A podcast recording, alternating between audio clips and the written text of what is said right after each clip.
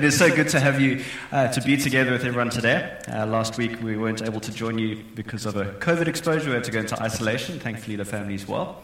But uh, I wanted to ask you first uh, how was your week? If, you, if we had to sit down for coffee, if there was still a coffee and tea in the corner, uh, and we had to ask you, uh, how was your week? How would you answer that? Many of us would list all of those things that we've been busy with, right? We might start with saying our week was full. It had this and this and this, and it had this to get done, that to get done, da da da. Or you might use, uh, uh, just saying it was quite stressful, it was very emotional, lots of things were going on.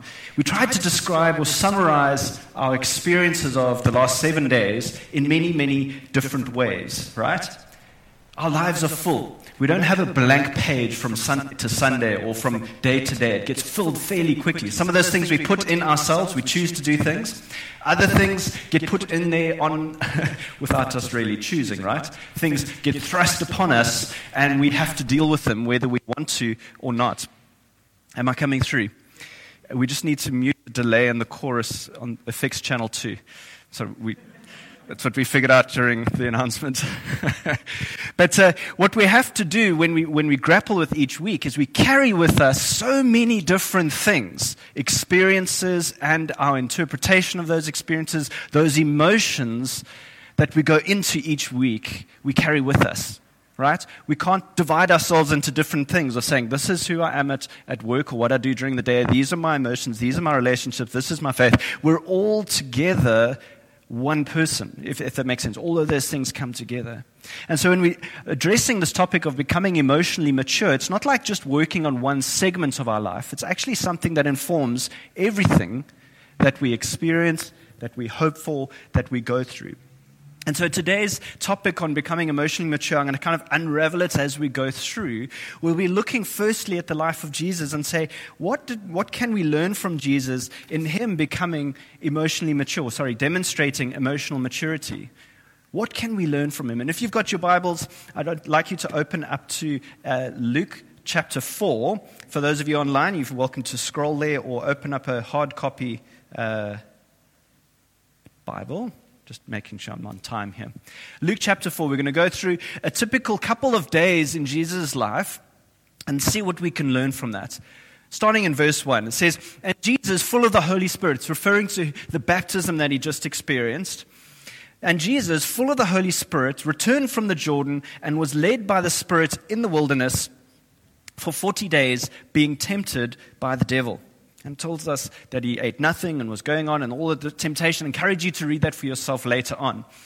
And then it kind of describes Jesus returns from the wilderness and starts his public ministry. It talks about how he was rejected in Nazareth, his hometown, or his area where he, where he was brought up. He was speaking boldly, and he was almost thrown off the edge of a cliff, right? And this is just the opening chapter of Jesus' public ministry. I love it. This is like giving it a taste of what's to come, right?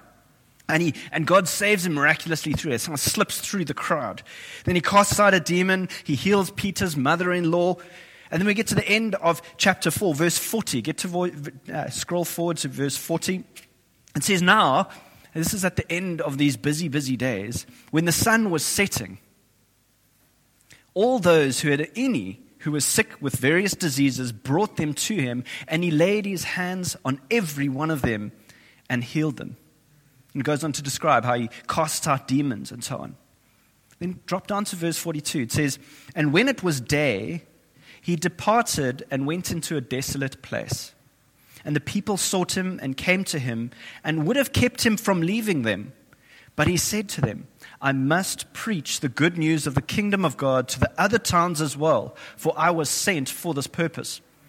And he was preaching in the synagogues of Judea. And what we notice is that Jesus is carrying this incredible burden. Imagine that at the end of the day, you're wanting to sit down, have a meal with some of your friends, maybe with family members, and every single person who was sick in that area was brought to Jesus, and they were saying, Jesus, heal this person, heal this person, and he does it. Can you imagine how tired you must be at the end of that day, right? You get to the end, I just want to break. I just want to break. You know what? Tomorrow morning, I'm going to set my alarm at what time? Later. but what we see Jesus doing is setting his cell phone to wake up earlier. He departs and goes to a desolate place. He seeks out a place to be by himself with God. That's what sustains him. So I want to ask you the question to reflect on you, by yourself. What do you do at the end of a very long day? Whatever that very long day was like for you, what do you typically do? Or what do you do if you know this day uh, coming is going to be very, very busy? You might, you might say, I need to prioritize getting some exercise. You know, uh, maybe at the end of the day, I'm just going to get stuck into those chores so I can switch my brain off and get the house clean. That makes me feel at peace. Maybe you switch on the TV or watch something online, read a book, catch up on social media, get to all those WhatsApps that came through during the day that you couldn't get through. I see the nods, right? This is, this is real life. At the end of a busy day, what is the pattern that you typically follow at the end of a long day or perhaps at the beginning of a day that you know is going to be full? What we see in the life of Jesus, as uh, told to us in, in Luke chapter 4, Jesus is finding a quiet, desolate wilderness space.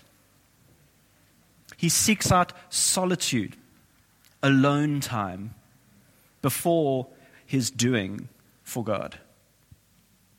And it happens multiple times in the gospel. I could have chosen any of the four gospels and shown how Jesus would take out time in his day to be alone with his Father, withdrawing from the crowds to be in a quiet place. And many times, uh, when we think about, I, I, know I glossed very quickly over Jesus' temptation. Many times, uh, you might have heard people say, you know, the devil came to Jesus at the time of his weakest time. You know, he was alone, he was isolated, he was by himself, he wasn't in community, he was hungry. That's Jesus' weakest time. but what we find, the pattern in the gospel, that's actually the time of Jesus' greatest strength because he's communing with his Father. He's being strengthened and sustained by him and so before Jesus starts his public ministry, he spends 40 days isolated, alone, in solitude with his Father, and is able to reject the shortcuts that the devil offers to get the same end. So, what, can we, what else can we pick up from Jesus' emotional maturity? Well, his solitude, his time alone with God, he comes out with, first of all, clarity on what he's supposed to do. He tells the people, I must proclaim the gospel. Verse 43, that's what he tells them. He's saying, alone time with God in the morning, saying, This is what I'm here to do. And when we, any, any person who is wanting to follow Christ, spends alone time with God, there's a sense that can grow within us of what we must do. What we must do. Maybe it's for that day, maybe it's for that week, maybe it's a bigger life decision that's birthed out of a time alone with God. It might be ministry related if you're serving in, in this local congregation or serving in another ministry elsewhere. It might be relationships. I don't know how many times you've been spending quiet time with God and you just get this impression I need to call that person. I need to reach out to that person today. And it feels like it's coming out of the blue. Like, I don't know what's going on in their life, but God's impressing on our hearts. Say, reach out to that person. Send that WhatsApp, call them, whatever it happens to be. And it might be something that God presses on your heart, what you're supposed to do, something to prioritize for that day or perhaps for that week. Maybe it's just, just comes up to you like, I really need to you know, have that conversation with my son about this, or spend some family time together this week, or actually get some exercise this week because I haven't been taking care of myself. So Jesus gets clarity on what he's supposed to do. He also gets the ability or the capacity to say no, even to good things. He says to this crowd, No, I can't stay here. Healing those people, casting out those demons is good ministry work, right? And he still says no to it. He says no to good things because he's no, he knows what he's saying yes to. I must go to these other towns and preach there as well. I mustn't settle here. I must move on and accomplish what God has called me to. So I asked you uh, about those patterns of behavior at the end of a busy day or at the beginning of a full day. Um, none of those behaviors, you heard me mention them, none of those behaviors are sinful in and of themselves. I didn't use any examples of addictions that some of us might be grappling with that become harder to say no to at the end of a busy day or during a time of stress. Those addictions that just they seem to be worse in times of pressure. But when we spend time in solitude with God, with God, we gain conviction of what we should say no to. And sometimes the things that we say no to on the surface are good things, but God might be calling us to better things, to pursue higher things. All the opportunities that we face to serve others, to volunteer here, to do this, to do this, to do that. Not all those opportunities are equal and should have a yes attached to them. How do we know the difference between two or three or five great opportunities? Solitude with God, being with Him, helps us to say yes to the right things and say no to those things that are not necessarily right or wrong, but say no to the things that we need to say no to. The third thing that Jesus has uh, coming out of his time of solitude with God is empowering kingdom work. In verse 44, it tells us he keeps on preaching. See, he doesn't have this bumper time of ministry, then burns out, becomes washed out, and he becomes, you know, stays out in the wilderness. I just can't face people anymore. He goes into his solitude and he keeps on preaching. He knew this is what God has called me to. This is what I need to do. This is the priority. And the pace that Jesus was running at to sustain himself, he needed the wilderness time, the desolate time, the solitude time. And the sustainable life for a Christ follower is one that is balanced of being with God and doing for God. Balancing being with God and doing for Him. The two have to be in balance with each other. If the one doesn't go with the other, you're going to end up imbalanced and ineffective in the kingdom. And so I want to unpack for the rest of the message is how do we do this being and this doing? How do we get those two things like a scale working with each other? And I know for many of you, you're going, okay, Richard, someone who has a daytime job that's involved with Christian development work, uh, you're saying it's very easy for you to connect your doing, doing, doing with being with God. And I, get that. I do have flexibility within my role. Others, others have daytime uh, responsibilities that seemingly on the surface have got nothing to do with faith. And you might be going, okay, Richard, help me connect. Why must I be with God in my doing, my daytime responsibilities? It might be raising kids. It might be studying, looking for work, a job that's highly predictable, like you know what the whole day looks like before you even start it. Other jobs that are, I don't know what's going to happen today. Some curveball's going to come and I, my, my patience is going to get stretched. I don't know. But for Christ followers, we can connect our doing, our doing and our doing and our doing as an expression of worship to our Heavenly Father. And many times it comes down to who are we doing it for? those range, those basket of responsibilities that you carry from your nine to five, who are you doing it for? And in uh, Colossians chapter 3, it says, Whatever we do, we must do it for the glory of God. And when we do anything for the glory of God, it's an act of worship. Whether it is guarding someone's car, whether it's pouring a cup of coffee, whether it is balancing a budget, whatever it happens to be, when we do it for the glory of God, for the audience of one, it becomes an act of worship. And our doing, doing, doing can be fueled by our being with God. So the motivation underneath what we do is, is part of what a Christ follower gets to inject some uh, passion and excitement into. That you can have two people in the same job, one inspired and motivated and fulfilled in their work, and the person next to them going, What's, What time is it?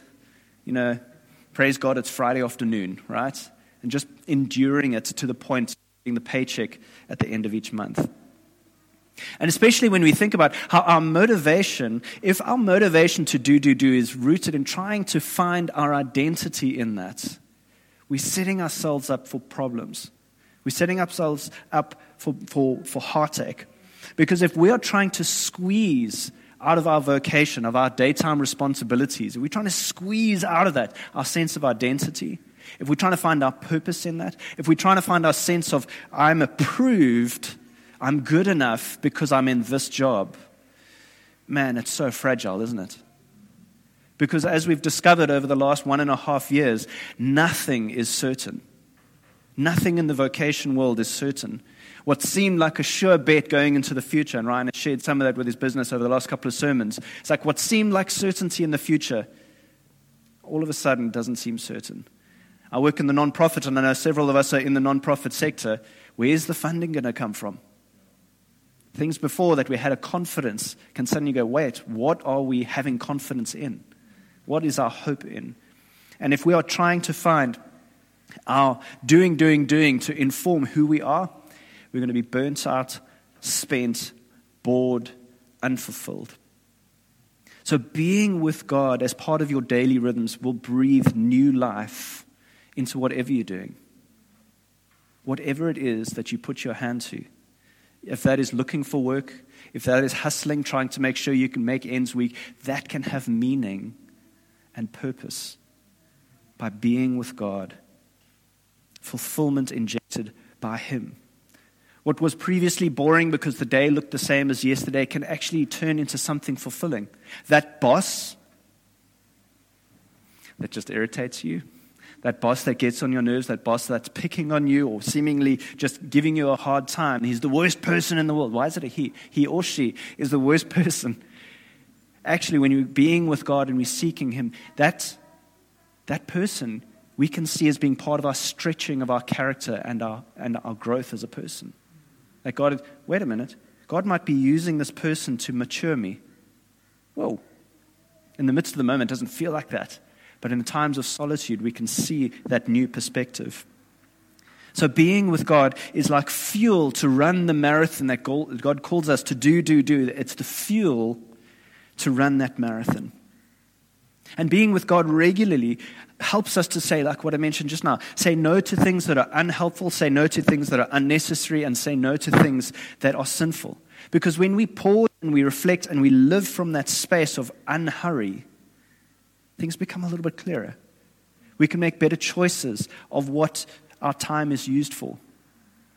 When we're centered in that time of communing with God, we can say, wait a minute. Yesterday, I spent too much time on that silly game on my phone. I think it's time I just delete it. Wait a minute, wait a minute. Man, I'm getting so caught up in all of those comments on social media and getting so like riled up at what this person says and how that. Per- wait a minute, wait a minute, wait a minute. This isn't bringing life to me.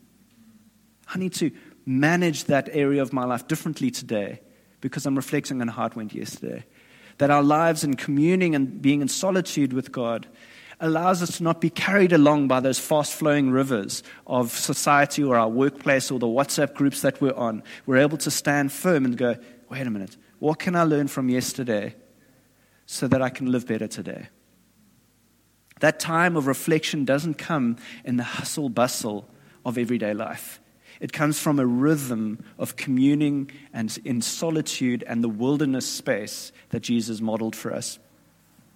And we become more purposeful, living life on purpose, not living life by accident. So it's this creating moments and massaging those rhythms into our lives to create those opportunities to receive from God more than what we need to survive or thrive during the day. Let me say that again. To get the balance of being and doing, create opportunities to receive from God more than what we need for that day. And we serve a generous God. He's not skimping, saying, okay, you got this kind of day, Ryan. I'm just going to give you just a little bit and see how you do. He's kind of like puts out this lavish feast for us and saying, here we go. Come dine with me. Come eat. Be fueled for the day.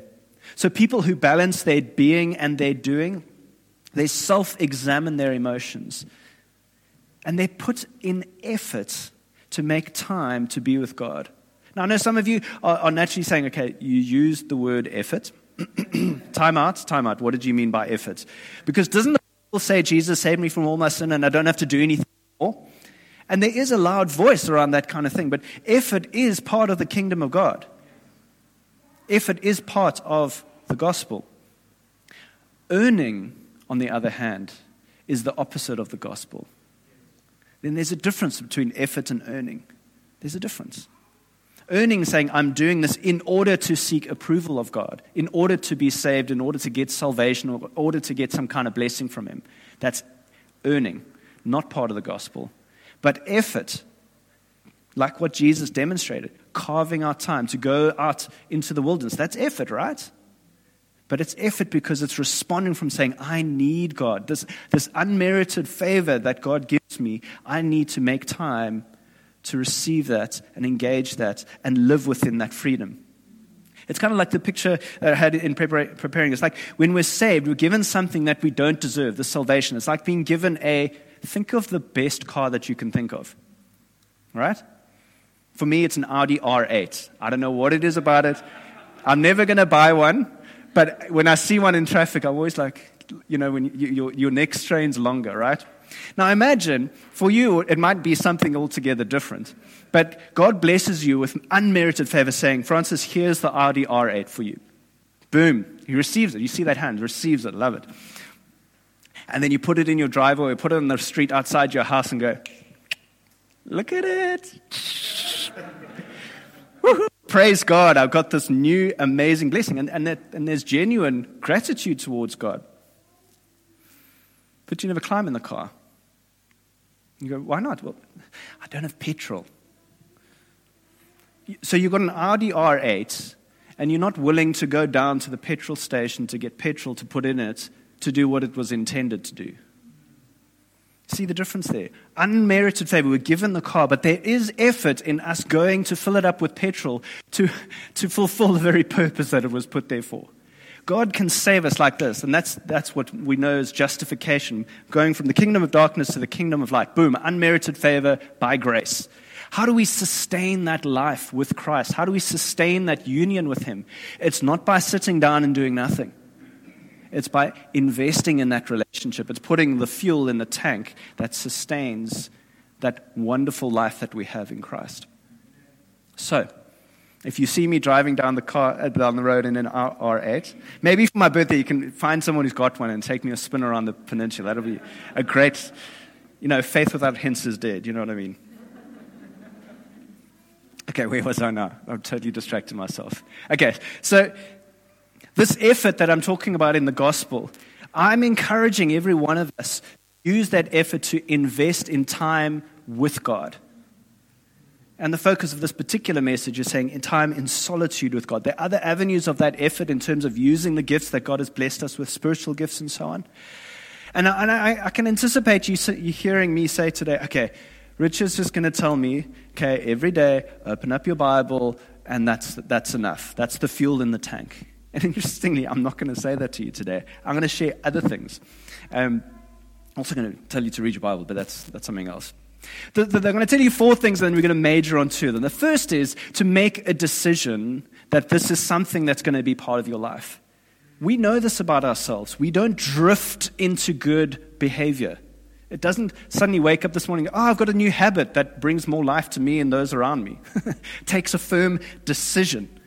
Secondly, feel your feelings. In a series on emotional maturity, I'm going to come back to this point in a moment. Thirdly, practice silence, this wilderness experience, this solitude that I mentioned just now. And I'm going to come back to that too. And then fourthly, communing with Jesus throughout the day. It's a beautiful thing that the faith that Christians have is not in a God that's located in a particular area in the world, but He's actually in all places at all time. There is no way that you can go that God is not. Even in the hardest job situation, even in the, the darkest of nights, God is there. He is with you, and we can commune with Him through His Spirit. We can have community with Him wherever we are. Not just at the beginning of the day or at the end of the day, which when you might be able to carve out a, a dedicated time throughout each day, you can commune with your Heavenly Father. It's a beautiful, beautiful thing. But I'm going to come back to this thing of, of feeling your feelings. Now, I, I, I, was writing a whole lot of things, and I, I, don't want to overlap too much on what we've heard in this series already. But to, to, be, to effectively be with God, we need to experience our emotions, to feel them, to examine them, and to bring them to God. I mentioned uh, just now that without carving out time, we can rush through life without appropriately processing what's going on inside of us. Now, that up there is known as the feeling wheel. And, and I encourage you, if, you, if it's too small to read, I know for you online it'll be too small. But if you want to find it, just Google uh, or use a search engine to find uh, feelings wheel, and it'll pop up fairly quickly.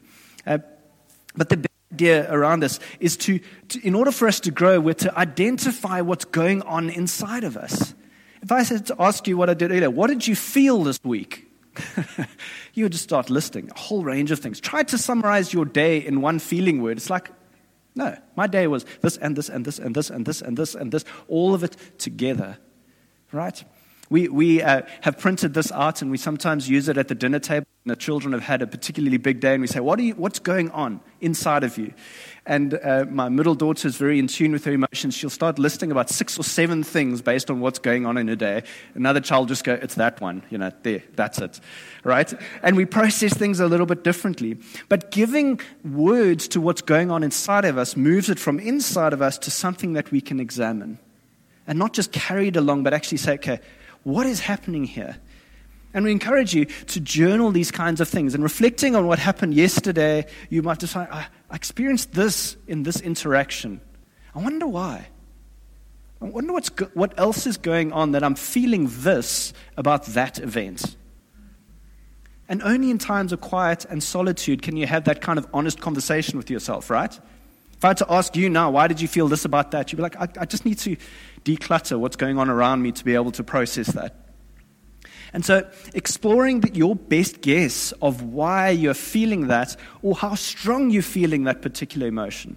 So, sometimes when we identify a word, and uh, let's just pick on, wow, I need my glasses. Um, fragile. Let's just pick on fragile. I'm feeling fragile. And we followed up with on a scale of 1 to 10, how fragile are you feeling? Because sometimes it's a little bit fragile, and other times, man, I'm, I'm very thin skinned at the moment. I'm very fragile. Like anything else, it's the straw on the camel's back. I think I'm going to melt down if anything else goes wrong today, right? So there's a, a scale of that.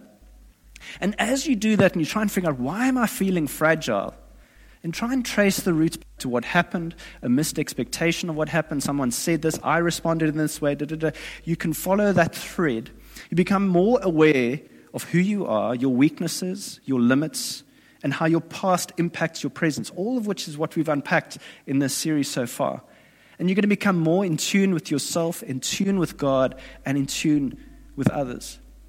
I had this a couple of Fridays ago. Um, I got a, a an email at the end of the day. This piece of work wasn't done, and I responded, and I thought, and then one of my colleagues sent a voice note after hours, and it just kind of got into under my skin. And I'm trying to mix up, and I'm trying to figure out why I'm feeling so.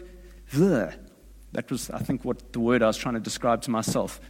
it's like, what's going on here? And I was, I was getting more and more resentful. I realized.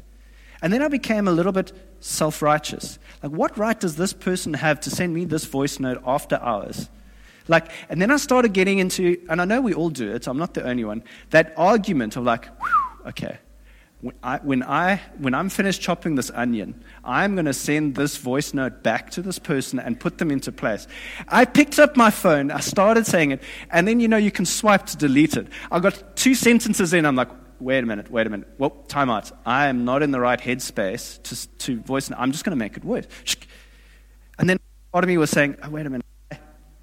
I just want to avoid this conflict. So I'm just going to say voice note and apologize. Right?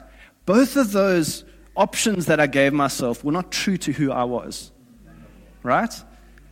I needed, after I'd finished supper, to have a quiet moment and go, what's actually going on here?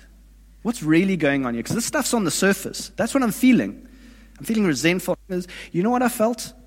I felt shame that I wasn't on top of the work that I thought I was on top of. And I was responding from a place of shame. So, self righteousness, like, who do you think? That's just defensive. Just trying to protect myself from that shame, right? Now, on a scale of 1 to 10, the shame was like at a 2. It wasn't like overwhelming, like I feel this and this. But only in that quiet moment of silence and solitude was I able to dig down and go, okay, God, what's really going on here? What's happening inside of me that I'm behaving like this or wanting to behave like this? The emotions were neither good nor bad, they're just emotions. And it was teaching me something about myself. Also realized the next day I was tired when I got that voice note. I was exhausted. And that's never a good place to be responding, right? Often that knee jerk reaction is often not the best one. So, in a message on being with God before doing, how does feel your feelings uh, come into this? Is that being bef- with God before we do is that we bring all of our emotions before God. We bring all of them. We can run so fast through every single day that these emotions are going on. We're responding from them without even recognizing. And if we slow down and we pause and we get before God and actually see what's going on inside of us, God loves us no matter what we're feeling. That pausing, that growing in emotional maturity, in being with God, allows us to be who we are and allow God's truth to sink into us and grow us exactly the way we're feeling. Not waiting until we feel good enough to spend time with God. You might be thinking, oh, I'm feeling too frustrated to be with God right now. it's the perfect time to be with God. Have you ever read the Psalms, right? God, I pray that you'd smash my enemies upon the rocks. That's in Scripture. That's not sinning. That's coming before God and pouring yourself out before Him and being honest with Him and saying, God, this is what I'm feeling. Help. Help. So, the next big thing of being before is to practice silence and solitude. To practice silence. This is those wilderness moments that I mentioned. And in today's world, it feels like silence is probably the most valuable of things that we can cling on to. Right? If we think about how much of our day is filled with various responsibilities, of worries, of plans, of distractions, our inner world might be frantically spinning, and there's limits to how much time we can actually pause and be with God in silence. And I'm, I'm, I'm in, when I talk about silence, I'm not just talking about you know, turning off those things that produce noise which is part of it. You know, turn the radio off, turn that podcast off. If you have the capacity to be in a room away from other people, fantastic. But uh, if I think about just getting to work each day, for those of us catching public transport, it's noisy. There's things going on, right? You get to work, bah, bah, bah, get home, it's other people in the household, and you kind of climb into bed each day and go,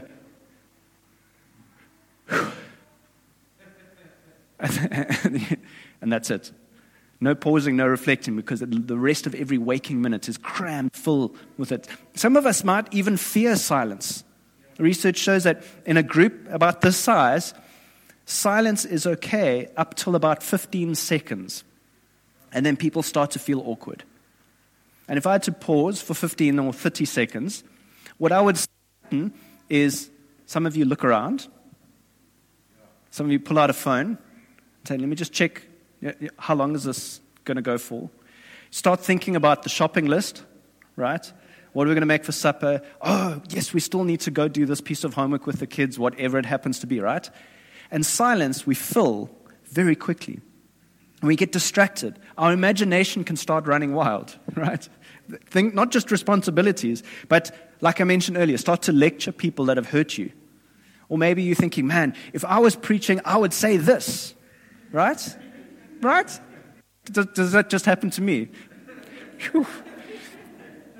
You know, talking about the R8, man, if I had that much money, you know what I would do with that money? Ooh, I would go here, I would do this. And your brain is down that imagination thing, right? It's not just me, I promise you. But uh, so many times when you face silence, we turn something on put a podcast on. Might be a great podcast that grows our hearts and our minds and our spiritual life. We put the music on, we do this. Uh, when, in reading a book by uh, John Mark Comer called The Ruthless Elimination of Hurry, he points out that in the olden days, bef- basically before we had cell phones, like if you were sitting on a bus trip somewhere or on a long car trip, there was no distractions, there was no device to look at, right? What would you do? Stare out the window when last did any of us simply stare out a window for an extended period of time? So many things that bring us great joy and connection and all the rest of it can crowd out this sense of peace or sense of silence that can help us process and actually commune with God. So, the verse that I would love us to memorize for today is looking at the model of Jesus. The verse that we memorize is Psalm 37, verse 7, which says, Be still before the Lord and wait patiently for Him. Patiently is more than 15 seconds. I hate to say it. Uh, it is longer than 15 seconds because this practice of, of silence and solitude, it's hard, but it's worthwhile. And in the midst of the chaos of every single day, sitting in silence, in stillness before God is a transformative practice and experience. And why is it so transformative? Well, in silence and in solitude in the wilderness before God, we, we surrender our will to God's will.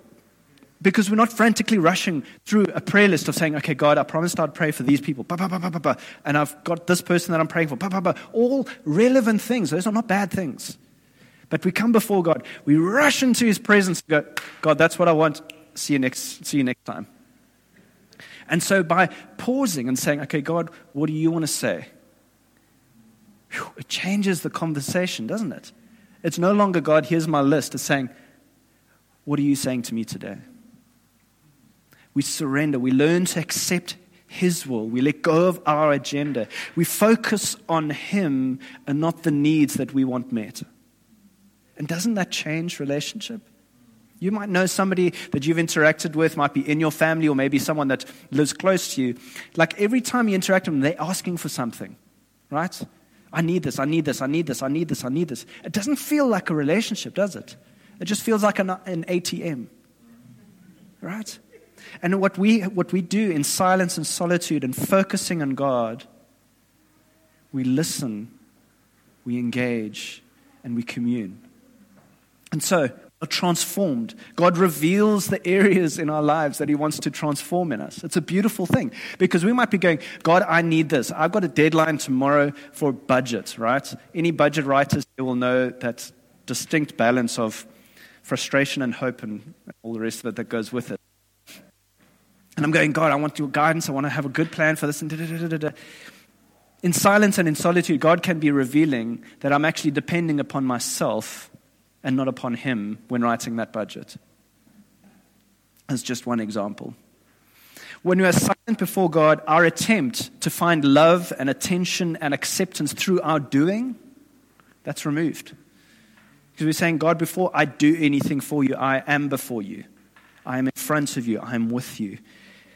So, your times with God that you spend, you might call it a quiet time, that's old language, you might call it a devotional time. It might be something like a quick, quick verse, quick prayer, head out the door. Or it might be marked by lots of long times of prayer and worship. That's, both of those things are good. But in pausing, in silence, we don't rush past what God might be saying to us in return. And so, how do you practice the spiritual discipline? The first thing I'm going to say is have grace for yourself.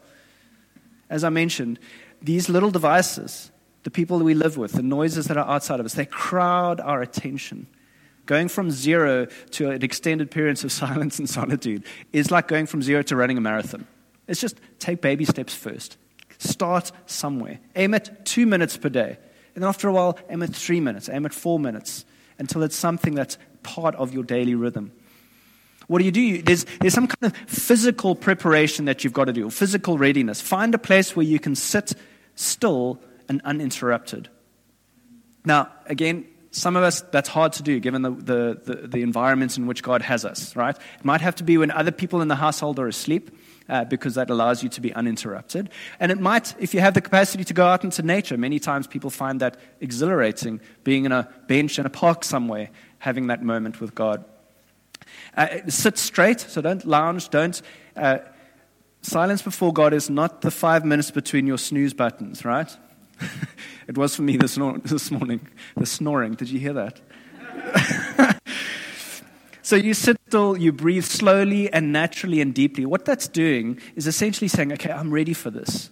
I'm, I'm, I'm in God's presence. And then there's some spiritual preparational readiness. You offer yourself to God. You say, God, I'm here. You let go of your cares and your worries. You close your eyes or lower them to the ground, and you allow yourself to be sinking into God's loving presence. Now, this might sound a lot like mindfulness, and it is. Where do you think mindfulness uh, practitioners got it from? It's from the long tradition in the Christian faith. Now, you may be asking, okay, do I just switch my brain off for those three minutes, those five minutes? You might need something to get started. And for many people, they find something that works for them. They try out a few different things that works for their personality wiring. So a couple of things I'm going to suggest is that um, you, you ponder a verse, something that helps you to focus on God. And when you get distracted, when that thought comes running in of like, oh, need to get that from the shops later on today, right?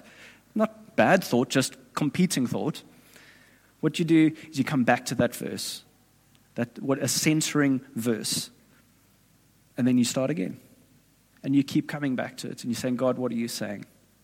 I used to, uh, I haven't used it in a while, I don't know why.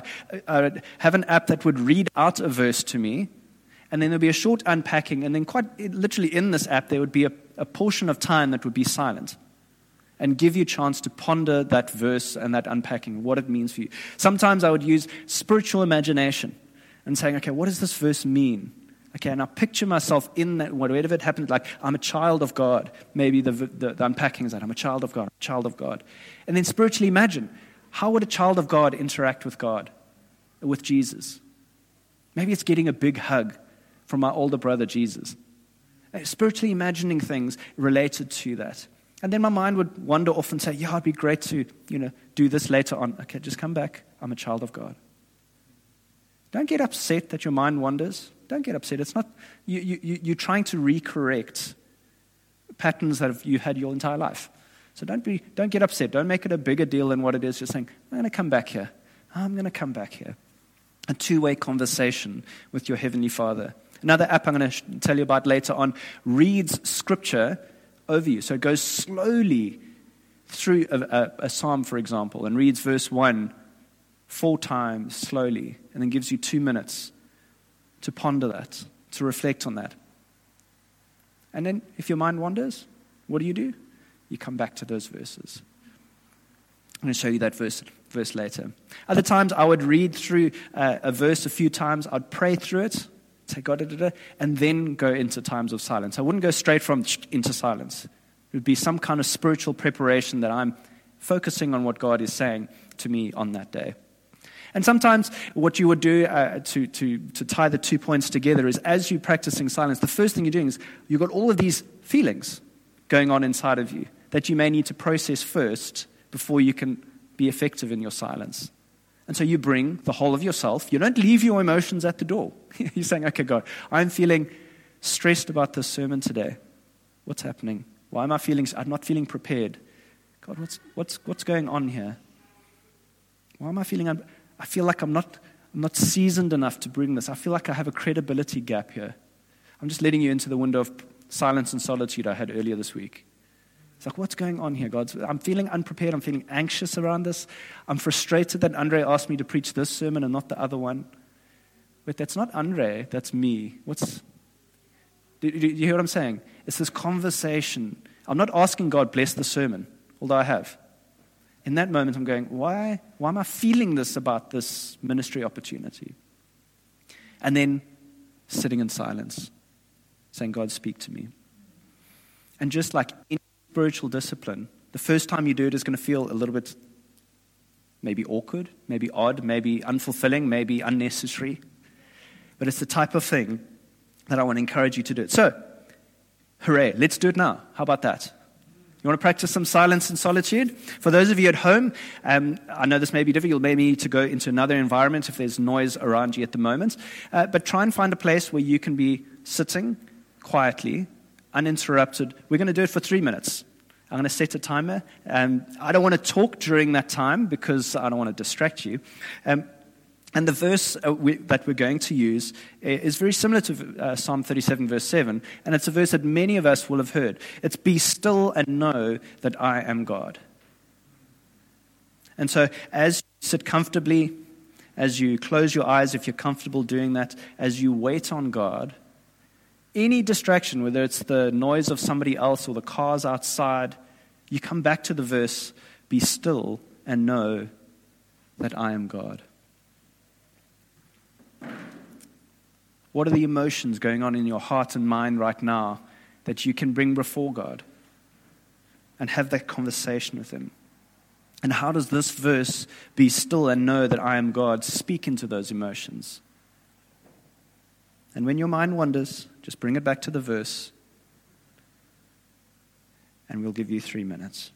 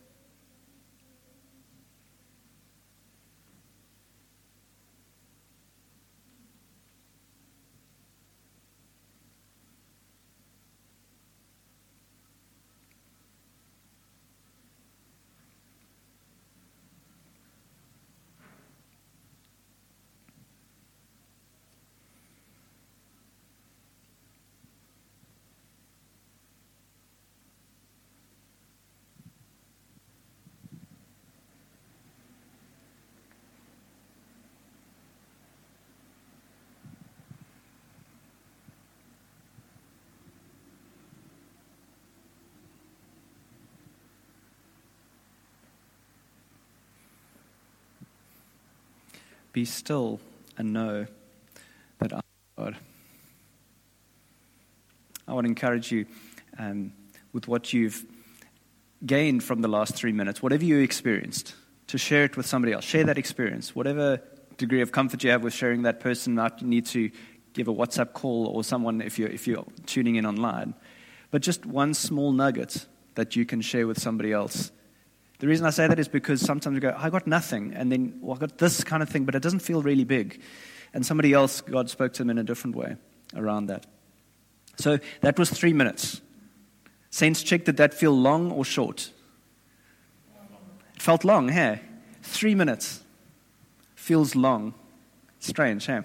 How many of you heard the cars outside? Got distracted, somebody coughed, you heard someone come in, maybe you heard the kids upstairs or something. It's amazing how quickly our minds can go to something else. And that's why this is a practice. We don't get upset with ourselves if we hear the car and we go, okay, okay, okay come back to it.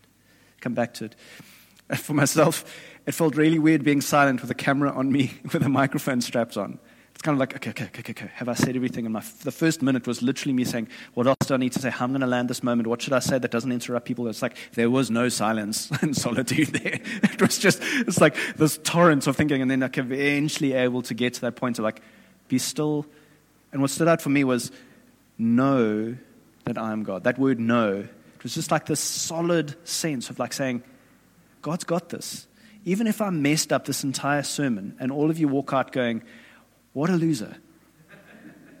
What he's so irrelevant, so non like what a forgettable sermon. God was saying to me, Know that I am God. He's still in charge. He cares for you more than I do. He wants your flourishing more than I do, and I can rest in that. I can have a great afternoon nap knowing that what has been deposited today, God will take forward into his plans and purposes. I mentioned two apps. I want to highlight them here. I don't get paid for promoting these. There's no paid. Uh, Moses, next slide, please. Uh, uh just these two I find helpful. Uh, some, for some people, using apps brings life, and for others, it brings distraction. You know what works for you, and I suggest you try it out. Both of these are free apps. The Christian mindfulness that has uh, several different options, including that Lectio Divina. I don't know why they still have it in Latin, but like reading with God. It's, you can set it up to say, read this verse or this, this chapter verse by verse slowly, and put two minute pauses in between that I can process them. That might really help bring some focus to your time of solitude with God. And then soul space, uh, less structured, it's just a, normally a verse, and then someone sharing something, and then creating a couple of minutes for you to process it. Um, and then there's also a great video that I want to circulate, if it's okay. John Mark Comer explaining how to do silence and solitude. Um, just able to go into more detail than what I've been able to go into today. I can put that on the announce group if that's okay. And uh, you can process that nine minutes uh, at a time of your own choosing. But that's, that's it from my side. I didn't want to uh, take more time than what I needed. And I encourage you this week, find those times, put that effort in to the time of the wilderness with your Heavenly Father. Thank you so much.